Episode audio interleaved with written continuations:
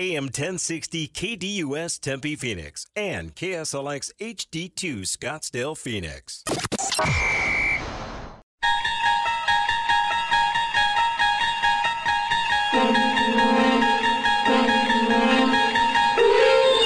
It's now time to enter the Sports Zone with your host, Bob Kemp. Plenty of time for Stroud. Directing receivers, flips it to the end zone. Caught! Touchdown! Marvin Harrison Jr. making a huge impact, and the Buckeyes draw first blood, 31 yards. Barkley muscling forward. Barkley, what an effort, and he is in. Touchdown, New York. Zach Davies said last week he's probably made mistakes in the past with the pitch timer. And it worked out. Gets the strikeout of Reynolds, but two leadoff singles produce a pirate run and a 3-2 Pittsburgh lead. So these fans could see something that's never happened before in this stadium. Swing and a miss. Got him. Nice pitch down and away. Slider. Strikeout number four for Elder. Matt, it seems like the last few years the Rangers have lost some games on wild pitches or pass balls. Now, Pete Fairbanks is uh, prone to the wild pitch from time to time. The set by Fairbanks and the 1 1. That's way outside. He gets by. Here comes Smith. He scores standing up. The Rangers walk off the Rays in the opening game of this series on a wild pitch. Rangers win it 3 to 2. It is a crazy happy house in Arlington. Embiid bullies his way inside, out to Harden for the three. Got it! Celtics are going to play. Down by one. Ten seconds to play. Tatum. Smart. Got it! Did it count? I don't think he got it off. Did not get it off in time, it appeared. It appeared to be late. They're going to review it by rule because it went through the basket as the time expired. Dial 602 260 1060. That's 602 260 1060. Or tweet the show at KDUS AM 1060. And now, here's your Sports Zone guide, Bob Kemp, on KDUS AM 1060. And welcome to the Tuesday, July 18th edition of the Sports Zone. Not just the news and scores, the news and scores with analysis in today's Sports Zone. Right here on KDUS AM 1060 and KSLX HD2 100.7. Ohio State University, should there be concern about the quarterback situation. Meanwhile, the Giants, should they have the New York football Giants, should they have signed Saquon Barkley long term? Meanwhile, the Diamondbacks, what are you hoping to see tonight in Atlanta? Rays versus Rangers. Who would you pick if they met in the postseason? James Harden, would he and the Clippers be a good fit? And what else caught your eye since our last show? Here's today's schedule lineup on the show, which is the most informative sports talk Monday through Friday. In moments, we'll have the introduction of today's pipeline. 9:15, our week-long preview of the college football season continues with Ohio State University. Joey Kaufman from the Columbus Dispatch scheduled to join us in the next segment. Meanwhile, at 9:30, it'll be interactive action 602-260-1060 and also uh, the local roundup. That will include a Diamondbacks Braves series preview. Also, in the final segment, will be the national roundup. That's uh, going to be topped from, uh, by From the Scoreboard from last night in Major League Baseball. On to the pipeline we go.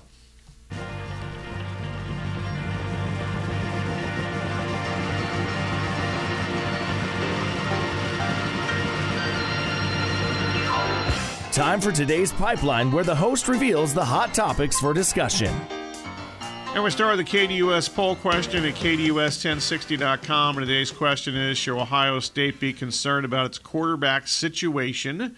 And uh, Corey is here and has the early returns. Leading right now is yes, 67% of the vote there, and no at 33% on KDUS1060.com. Kyle McCord did not uh, win the job during spring practice, and Devin Brown was injured. We'll investigate this further in the next segment. In addition to the poll question, anything college football is uh, certainly strong. We encourage discussion not just this week, but basically for the next five months. Meanwhile, today's Twitter poll question Should the Giants have uh, signed Saquon Barkley to a long term contract? And uh, Corey, what do we have here? Leading right now is no, 61.5% of the vote there. Yes, at 38.5% on KDUS AM 1060 on Twitter.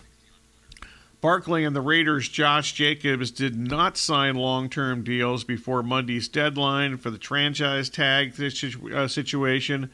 So that means uh, that uh, you know they're kind of uh, you know, you know basically tied into the one year this year. However, according to Adam Schefter of ESPN, neither Jacobs or Barkley expected to report to training camp later this month.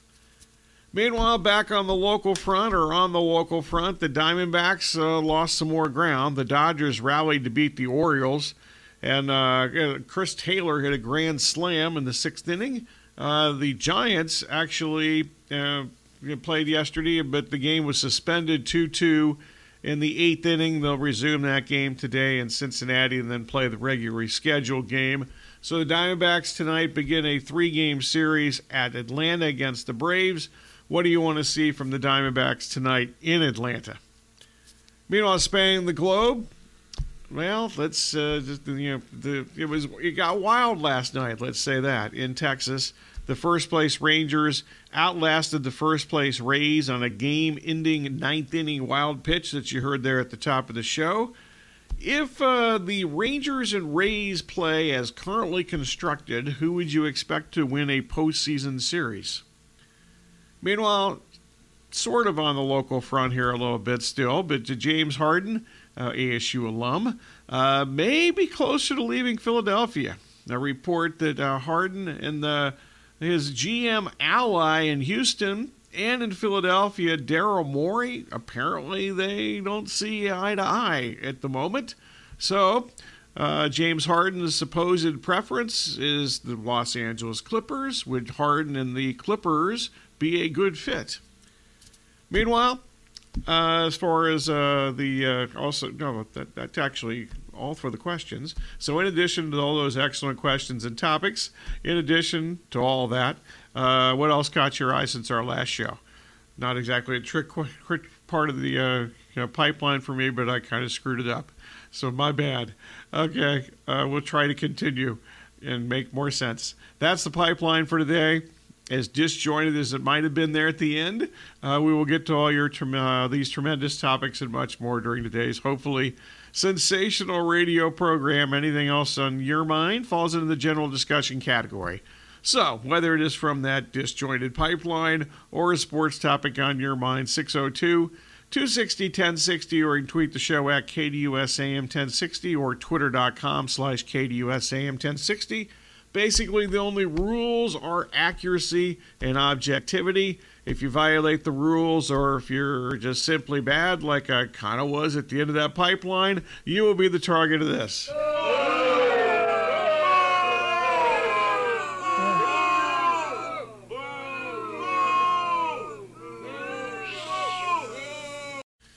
All right, coming up next, Corey, we'll have a news update. That'll be followed by day two of our five segments this week previewing the college football season. Today, with the latest on Ohio State University, with uh, you know, with uh, Cor- uh, Joey Kaufman, excuse me, Joey Kaufman of the Columbus Dispatch. So uh, we will cover lots of things regarding uh, the uh, once mighty Buckeyes in the next segment. Also, once again, at the bottom of the hour to be phone call time. General discussion 602 260 1060 and also, of course, the local roundup. Kind of a modified version today. No Diamondbacks game yesterday, so we'll have a preview of the uh, Diamondbacks and Braves series that begins tonight in Atlanta. You're listening to Sports Zone with Bob Kemp on KDUS AM 1060 and KSLX HD2 100.7.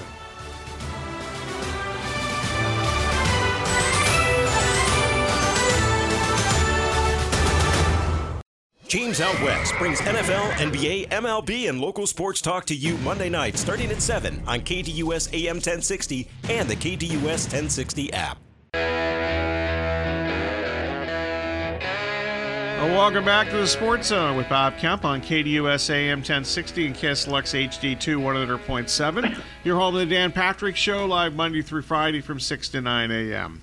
After a decade of defeating Michigan, Ohio State has lost the last two seasons to Jim Harbaugh and the Wolverines. Out to the KDUS hotline we go for a uh, state of the program update and uh, preview of the 2023 season. We're now joined the sportsman by Joey Kaufman of the Columbus Dispatch. And Joey, good to have you on the show.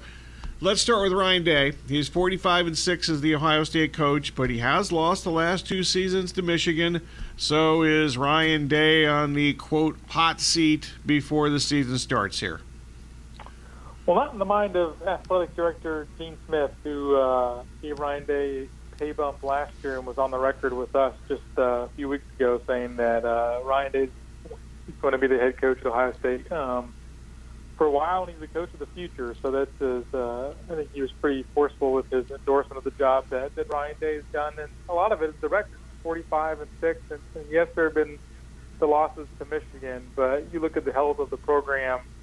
Their top five program year in and year out. Michigan just so happens to be one of those other teams in the top five. Yeah, Day has turned over his play calling duties, his offensive play calling duties to uh, longtime Ohio State assistant and uh, assistant and former Ohio State player Brian Hartline. Why did uh, the change occur there, and was it difficult for Day to relinquish his play calling duties? I think it, it still remains to be seen as far as how much of the play calling Brian Hartline will shoulder. The, the newly appointed offensive coordinator who had been the, the wide receivers coach Day has, talked about handing that off, but I think he's going to still have a his fingerprints involved in the offense and, and have a say in how things go. Hartline has sort of been their their rising star. He was he was promoted as an assistant in 2017, kept kind of rising up through the the program. Uh, former wide receiver for the Buckeyes, and certainly has recruited and developed probably one of their most impactful positions on the roster in recent seasons at wide receiver. You look at Garrett Wilson, Chris mm-hmm. Olave, were first round picks uh, a year ago, then Jaxon Smith-Njigba this year, then Marvin Harrison Jr., Emeka Egbuka could be next. That's so he's certainly, I think, been a guy they want to give a, a larger voice uh, within the building. Do we expect the uh, offensive scheme to change at all, or is it still the same?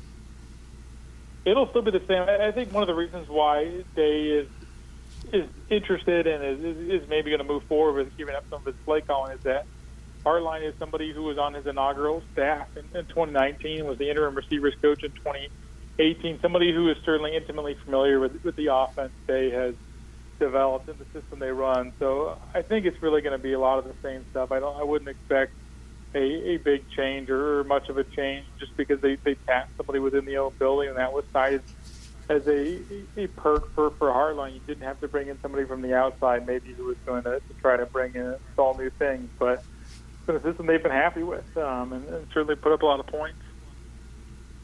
Okay, on to quarterback. Um, Kyle McCord is the most experienced returning quarterback. He of the two touchdown passes from last season. Obviously, not much playing time available, uh, but uh, you know, and Devin Brown was actually injured during spring practice. Is there a quarterback competition uh, entering practice in a few days here? I, think it's a genuine quarterback competition, and we've seen before, or maybe when Justin Fields was, was battling some some upperclassmen, and it felt like it was long uh, going to end up as Justin Fields as Ohio State starting quarterback. It never felt like a genuine competition. This this feels very much like one with with Kyle McCord and Devin Brown. Uh, they they both traded off reps with the first team in practice. I think because of experience, McCord probably still is the odds-on favorite to ultimately win the job. But the way they were divvying up the first team reps in spring. It certainly lends you to believe that they're going to give Devin Brown a, a real shot to, to win the job. And he, they recruited both of those guys. Both are former blue chip quarterbacks. So I think both of them they, they saw coming out of high school as has the ability to be starting quarterback at Ohio State. How would you evaluate those two quarterbacks? Uh, you know, kind of like strengths weakness type of thing. And w- what are Day and Hartline looking for to determine the starting quarterback? I, I think both of them certainly fit the mold of your, your traditional pocket style passer. Maybe Devin Brown is somebody who's a little more willing to to make plays outside of structure or move outside of the pocket. But what Ohio State wants in a starting quarterback is, is somebody who's going to one I think take care of the ball and, and not make mistakes, and, and two really be a distributor. They, there's so much talent on that offense, especially at the skill positions, that they they don't need the quarterback to be a superhero. They need him to be a distributor, be efficient, make make a lot of the big throws, but certainly, but, but make a lot of the, the short, easy, high high percentage throws because they have so many talented receivers that if you can just get the ball in their hands, they're going to do a lot of damage. I'll get to the skill guys here in a couple of minutes. We're talking Ohio State football with Joey Kaufman from the Columbus Dispatch. The offensive line lost three starters in the NFL draft, including Paris Johnson to the Cardinals. Uh, what's the level of concern regarding the 2023 offensive line? That is probably the concern for Ohio State. If you to, to think of the scenario that will damage Ohio State's prospects toward making the college football playoff and a return visit there, it's the offensive line. You lost both of your starting tackles. I think they expected both of those guys to go, and Paris Johnson and Dawand Jones, who was on the right side. But, but Luke Wypler was a bit of a surprise, the starting center for the last two years. The first time he was eligible to declare for the draft, he went um, just after two years starting. was was only a day three selection, so I think he went pro earlier than is, was expected. So you thought maybe they were going to have at least the full interior of the offensive line returning. Now you arguably have the three, three, three biggest spots on the line vacant, and with not a lot of obvious answers as to who those replacements will be. There's a pretty wide open competition at right tackle and at center, um, and at left tackle looks like Josh Fryar would be the leader in the clubhouse maybe to, to win that battle. He's been a veteran. The good news, I guess the best thing as usual, Ohio State has the outstanding wide receiving group. You, wrote, you mentioned a couple of guys in the past and Marvin Harrison Jr. now. What makes Harrison Jr. so good? He is, uh, I think, so much for them. I mean, he's such a complete receiver. He's he's a six four wide out. And typically, I think when you see guys at that size and length, uh, maybe they're not as smooth of a route runner. Maybe they're a little more awkward moving in and out of their breaks. They have the size and they can out muscle people, but they're not as savvy and quick as a route runner who might be several inches taller. But but Harrison really can do it all. I think he can he can really. I think the way he moves as a route runner, he's very precise. Somebody who almost can the way his footwork is able to maneuver. It looks like a guy who's playing the slot, and they even had him line up in the slot a little bit in spring practice. So I think those are really the things that really I think give him an advantage. Is despite his size, he's really quick and moves well, and I think three also just a really sure-handed pass catcher. You so very rarely see him drop the football, and I think all those things add up. Really, I think just as complete a receiver as you'll find in college football. Meanwhile, uh, running back last year, uh, they were short-handed by the end of the season. In fact, Chip Trayanum, who actually played here at ASU for a couple of years, was uh, you know thrust into the spotlight because you know TreVeyon Henderson, among others, got injured. Let's start with Henderson here. Uh, injury plague 2022. Uh, what's his status, and how much does he factor into the 2023 season?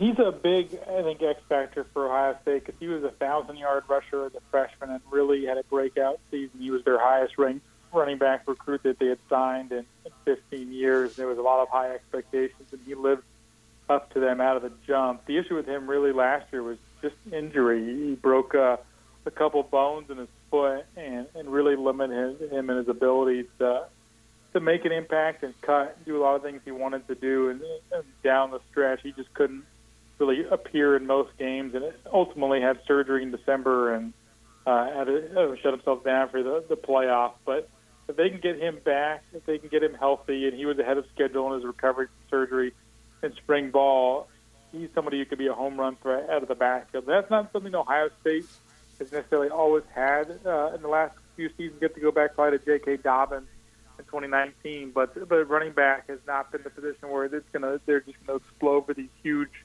uh, gains. It's been more common in the passing game. They've had some serviceable backs, solid backs, but nobody quite with the home run threat.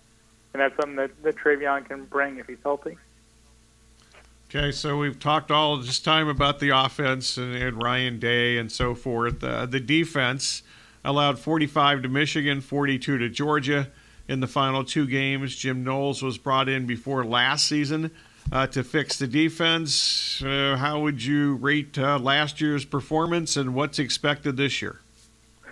I guess it would depend on the scope of your rating. If you would evaluate Jim Knowles' defense games one through eleven, there was really a, quite a bit to like. They were they were improved over the year before. They were a lot more aggressive, especially from the linebacker spot. Or were able, I think, to to swarm the ball. It felt like a much more aggressive defense.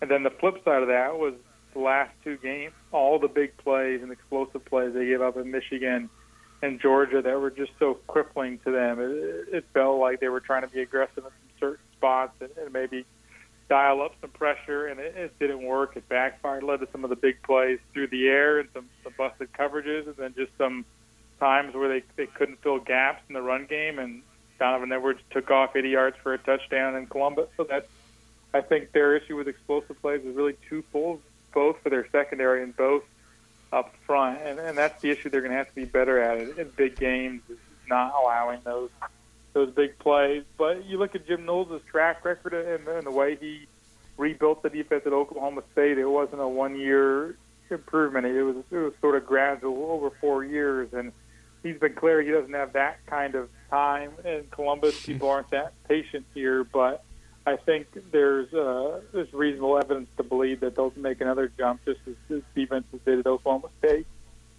Any hints as to how they might take care of the big play issues?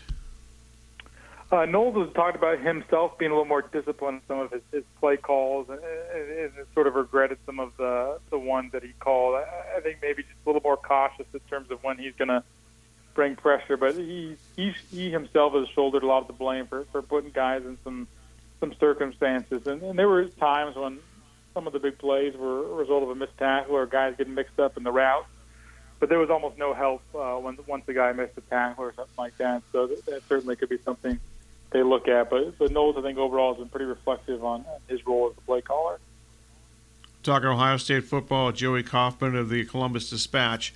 All right, the defense has several players that are considered NFL level uh, players. Uh, so, who needs to step up individually in 2023 on the defensive side?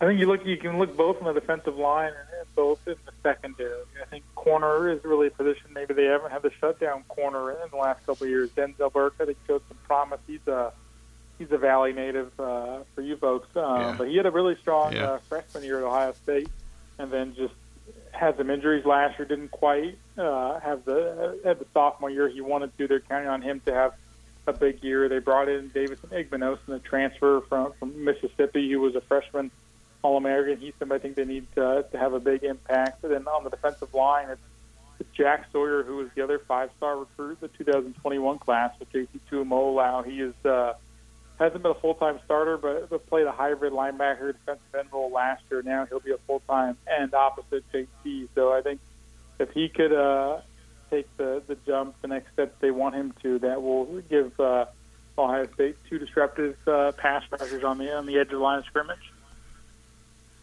Uh, Day and his staff have certainly continued to recruit at a high level. Ten of the uh, top twenty uh, Big Ten recruits for 2023, according to 24 7 Sports or uh, at Ohio State. How many of those players might actually contribute this season, and who might they be?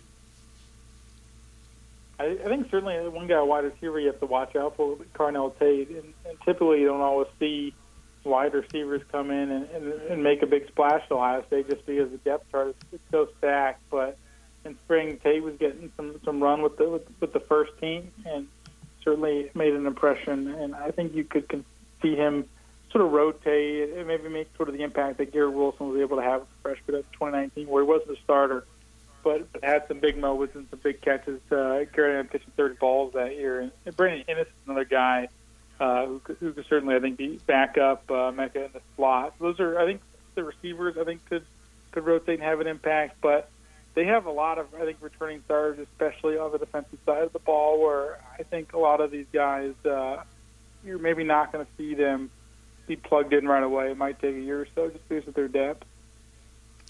Meanwhile, the Ohio State schedule includes a September road game at Notre Dame, and they have consecutive weeks in October. First up at home against Penn State, and then at Wisconsin uh, now coached by a former Ohio State player, an Ohio State alum, Luke Fickell, and final former you know interim coach for when Tressel left, and uh, you know defensive coordinator after that.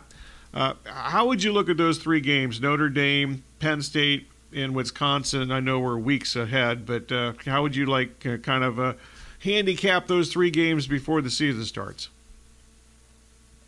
I, I think it's going to be an interesting one. Uh, two of those, I think, are going to be tough road games. Obviously, at Notre Dame, at Wisconsin, the, the slate is very road heavy for them this year. Penn State is a little bit of a wild card in that they always play Ohio State tough. Uh, they haven't beaten Ohio State since 2016, but every game with with the Nittany Lions is, is, is a slugfest. They have a new quarterback this year. Drew Allar replaces their longtime starter, uh, Sean Clifford, and he was an Ohio native big time arm. Ohio State tried to get on in on his recruitment late in the process, but the, the five star kid ended up sticking it out, staying committed to Penn State. So I think that's uh, the interesting one is how good is Drew Allar going to be in year one as a starter. And does Penn State have the firepower now, quarterback, to, to really test Ohio State? But that game is in, in Columbus, which is a bit easier than having to go play at uh, Penn State in the whiteout situation or, or uh, the, the, that tough crowd in Happy Valley. You mentioned that they always seem to play close games. Why does Ohio State seem to win almost all those games against Penn State? I, I think it's, it's some of the. Sometimes it's just due to the quarterback. I think Ohio State is that's where they felt like they've had the, the biggest talent advantage with Penn State. It's been at the, the quarterback and, and skill position guys. Penn State usually is, has a lot of good guys up front on both sides of the line uh, and, and a linebacker, but Ohio State has really had sort of the separation factor at quarterback, Penn State hasn't always had that that five star, that elite quarterback, and now they could have an Allar, which is why I think it's going to be it's going to be fun to watch this year if, if that changes uh, the the dynamic. Of course, the final regular season games this year at Michigan. So uh, we started with this uh, Michigan talk. Let's end it with that. Uh, what must Ohio State do differently to end the uh, losing streak against, uh, I guess, the team up north, as they say?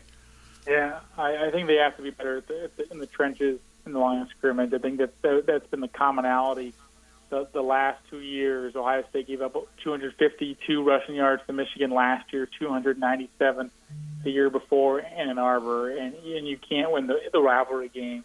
This one, even even though both teams are going to throw the ball around, it still I think goes back to how you can can stop the run, and that's been the sort of the, the backbreaking thing for Ohio State the last two years. And I think too, Ohio State against Michigan has been a little unfocused. Uh, they've committed a large number of penalties in both of those games. They had 19 penalties over the last two games against Michigan, and and it's been sort of a, a baffling issue for them because they're not typically a heavily penalized team, but they, they've had a few, I think, just uncharacteristic moments in the game, and it might just be the pressure of the rivalry, but they, they can't have those especially with Michigan being really as good as it's ever been under Jim Harbaugh, and really as good as it's been since the late '90s. Joe, I appreciate this. This has been great. Um, uh, I'm guessing we might try to check back the week of the Notre Dame game, assuming everything goes well before that for Ohio State. Well, thanks for having me on. It was great, great talking with the season game closer. Yeah, absolutely. My pleasure. Thank you. Joey Kaufman of the Columbus Dispatch will continue our uh, college football series, all five segments this week at 9:15, devoted to the upcoming college football season. Yesterday we did a general around the country thing with uh, with Bill Bender from the Sporting News. Today, Joey in Ohio State with the Columbus Dispatch. Tomorrow we'll get into Florida State. Of course, Mike Norvell, former ASU assistant coach, now the head coach at Florida State. Expectations very high in Tallahassee this year. I think justifiably high. They're always high, and some of them haven't been really, I don't think, justified in the recent years, but they look like they're ready to make a run here. Uh, then later in the week, we'll get to some LSU and some Texas as we uh, continue our series preview. There are you know, five parts, I guess it's, it's, kind of a preview of the series uh, season, I should say. So that that's kind of the schedule for this week. All right, next segment, it'll be phone call time. General discussion, 602 260 1060. Also, we'll get to today's local roundup. That'll include a Diamondbacks Braves series preview.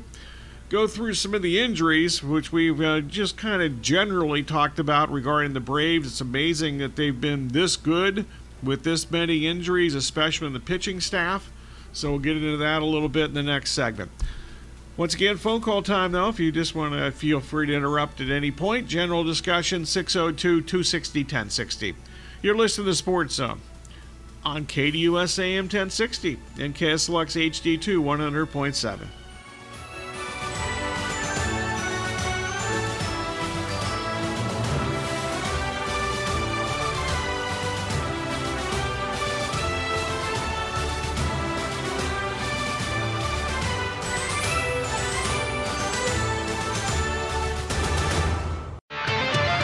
It's time for today's local roundup. Welcome back to the Sports Zone with Bob Kemp on KDUS AM 1060 and KSLX HD2 100.7. In addition to the local roundup, it is phone call time if you want to jump aboard anything on your mind sports related. Uh, 602 260 1060. And, uh, you know, as I mentioned, uh, feel free to interrupt if you like. All right, the local roundup for today: the Diamondbacks, losers of uh, obviously they've lost four straight overall. They lost, uh, got swept in the three-game series at Toronto. They begin a three-game series tonight against Atlanta, which has you know the best record in Major League Baseball, even after losing two out of three last weekend at home to the uh, you know going to be selling all their players off Chicago White Sox. No, I shouldn't say all their players, but a lot of them, a lot of their better players, especially the ones that are nearing the end of contracts. Uh, but the Braves, for uh, they're 61 and 31 this season, as you might expect. They're good at home, 31 and 17, uh, and they're they actually lead baseball in home runs. They've uh, got an incredible lineup. Not surprising that they also have a National League best slugging percentage of 491. Meanwhile, the Diamondbacks, not just these last four games, they're two and five in their last 10 games. In those 10 games, they've scored a total of 23 runs. The pitching staff over that span has a 507 er run average. So, scheduled pitching matchups for the next three days. Uh, subject to change because we kind of thought Max Fried might be pitching one of these series, but at least right now listed the starters.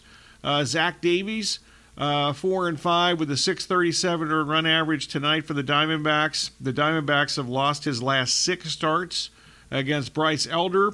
And Elder's done a nice job filling in for some of the injured pitchers in Atlanta. I'll get to those guys in a minute. Elder seven and two with a 297 earned run average.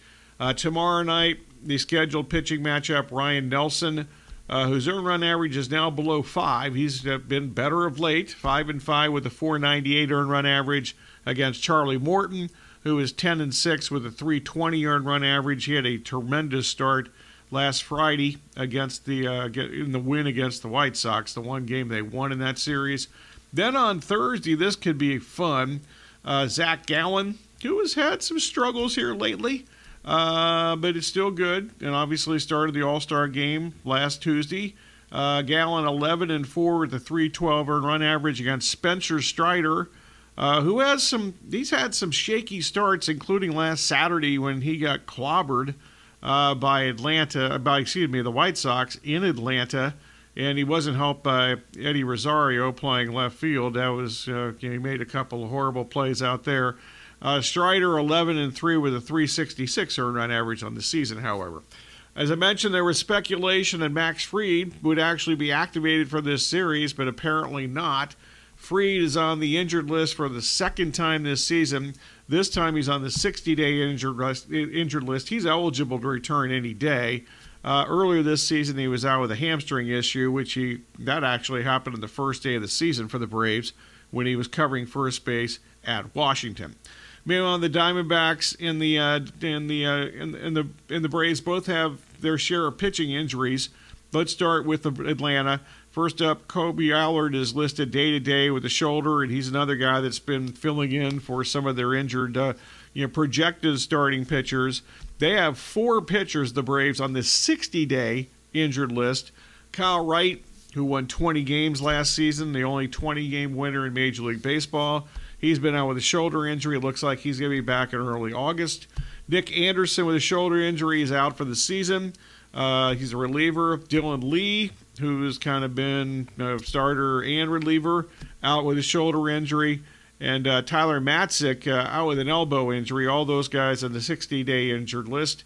And versatile relief pitcher, sometimes starter Ch- uh, Jesse Chavez, who's been pitching for a long time, has a shin injury and he's on the 15-day injured list. Meanwhile, the Diamondbacks pitching staff, uh, Merrill Kelly, haven't heard a word about Merrill Kelly for a while. It was believed that he'd be back by now. Uh, he had the calf injury with the blood clot situation, uh, placed on the 15 day injured list earlier this month.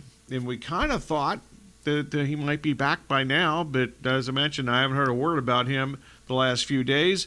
Uh, yeah, Drey Jameson, unfortunately, uh, he's out for the season with an elbow injury. That happened. Uh, you know, the official, you know, the official ruling on that, I should say, when we were on our you know, vacation earlier this month. Cole Sulser has been on the injured list all season long with a shoulder injury. Mark Melancon, another relief pitcher, along with Sulser on the 60-day injured list with a shoulder injury, and Corbin Martin, who unfortunately has been hurt most of his time with the Diamondbacks on the 60-day injured list with a lat injury. Meanwhile, uh, the Athletics' Jim Bowden included the Diamondbacks among his trade deadline sellers. Uh, and uh, you can uh, you know check out his write up at uh, at the Athletic for that. But uh, among other things, he, the bottom line is you know they, they they haven't had much production. He talks about the the trio of you know basically their top three starters. He includes Tommy Henry, who's done a nice job. He has a 375 earn run average after 13 starts. Henry and obviously Gallen and Merrill Kelly. But after those three, uh, he thinks that uh, to make a, if they want to make the postseason, the front office, according to Bowden, needs to add a veteran starting pitcher. I will add to that that they also need to add a couple of relief pitchers. Meanwhile, around the National League West, the Dodgers, Chris Taylor, uh, you know, basically slammed the Orioles last night. He had a grand slam on an 0-2 pitch in the sixth inning. The Dodgers rallied to beat Baltimore 6 to 4 last night in Baltimore. That ended the eight game Orioles winning streak. The Dodgers have now won six of their last seven games. As far as the Giants, they are actually are tied with the Reds uh, in yesterday's game because it was suspended. And they're going to resume that game today. Uh, with 2 2 in the eighth inning, the Giants have runners on second and third with one out. Uh, when the game uh, was delayed because of the rain I had a deluge in Cincinnati yesterday at that point. Uh, the suspended game, as I mentioned, expected to continue today. 2:40 starting time, Arizona time. At least that's uh, the last I had seen on that. Uh, the Giants entered last night with a five-game winning streak and 19 wins in their last 25 road games. The Reds entered last night with a four-game losing streak. All right, um, yeah, that's going to do it for today's local roundup.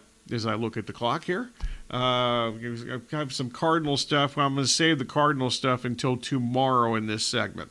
Coming up next, we'll have a news update with Corey. That'll be followed by the conclusion of today's show with the National Roundup. That will include a little bit from the MLB scoreboard, uh, some uh, trade rumors, time pending uh, for Major League Baseball. To uh, two weeks from today, is the trade deadline in Major League Baseball for the 2023 season. So uh, we're going to hear lots of stuff here the next couple of weeks. We included a few things yesterday, and uh, I'm guessing there's going to be, if not an everyday update in the Sports Zone, pretty close to an everyday uh, trade rumor update uh, part of the uh, show. This is kind of the annual thing uh, for you know, Major League Baseball at this time of the year. You're listening to the Sports Zone with Bob Kemp on KDUS AM 1060 and KSLX HD2 100.7.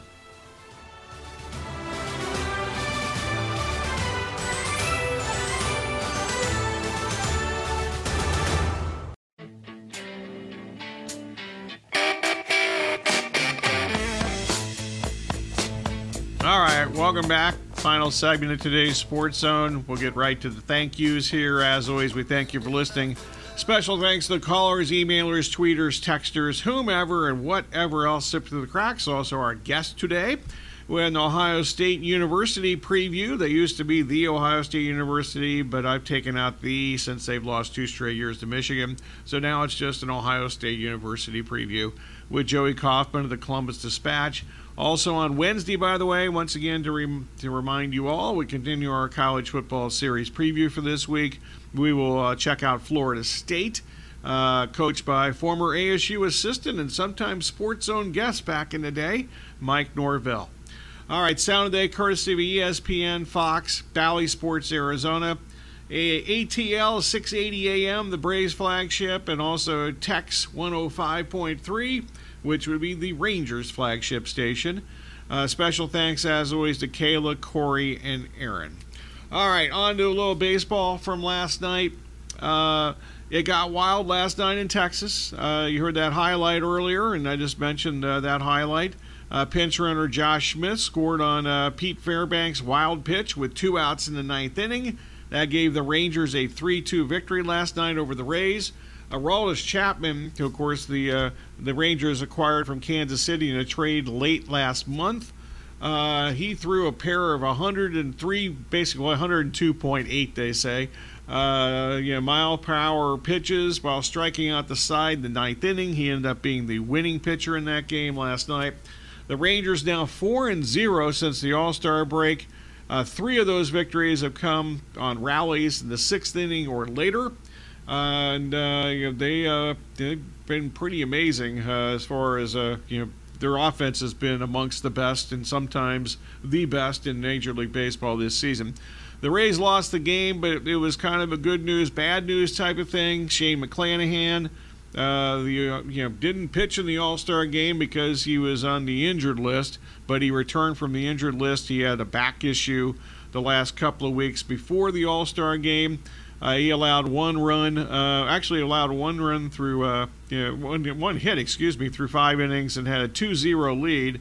In the sixth inning, they gave up a couple of runs in the sixth, but I'm sure that the Rays are pretty pleased. Assuming he feels good today, how uh, uh, McClanahan pitched, he actually retired 14 consecutive hitters at one point in that game last night. Meanwhile, the Yankees, whew, they're not good.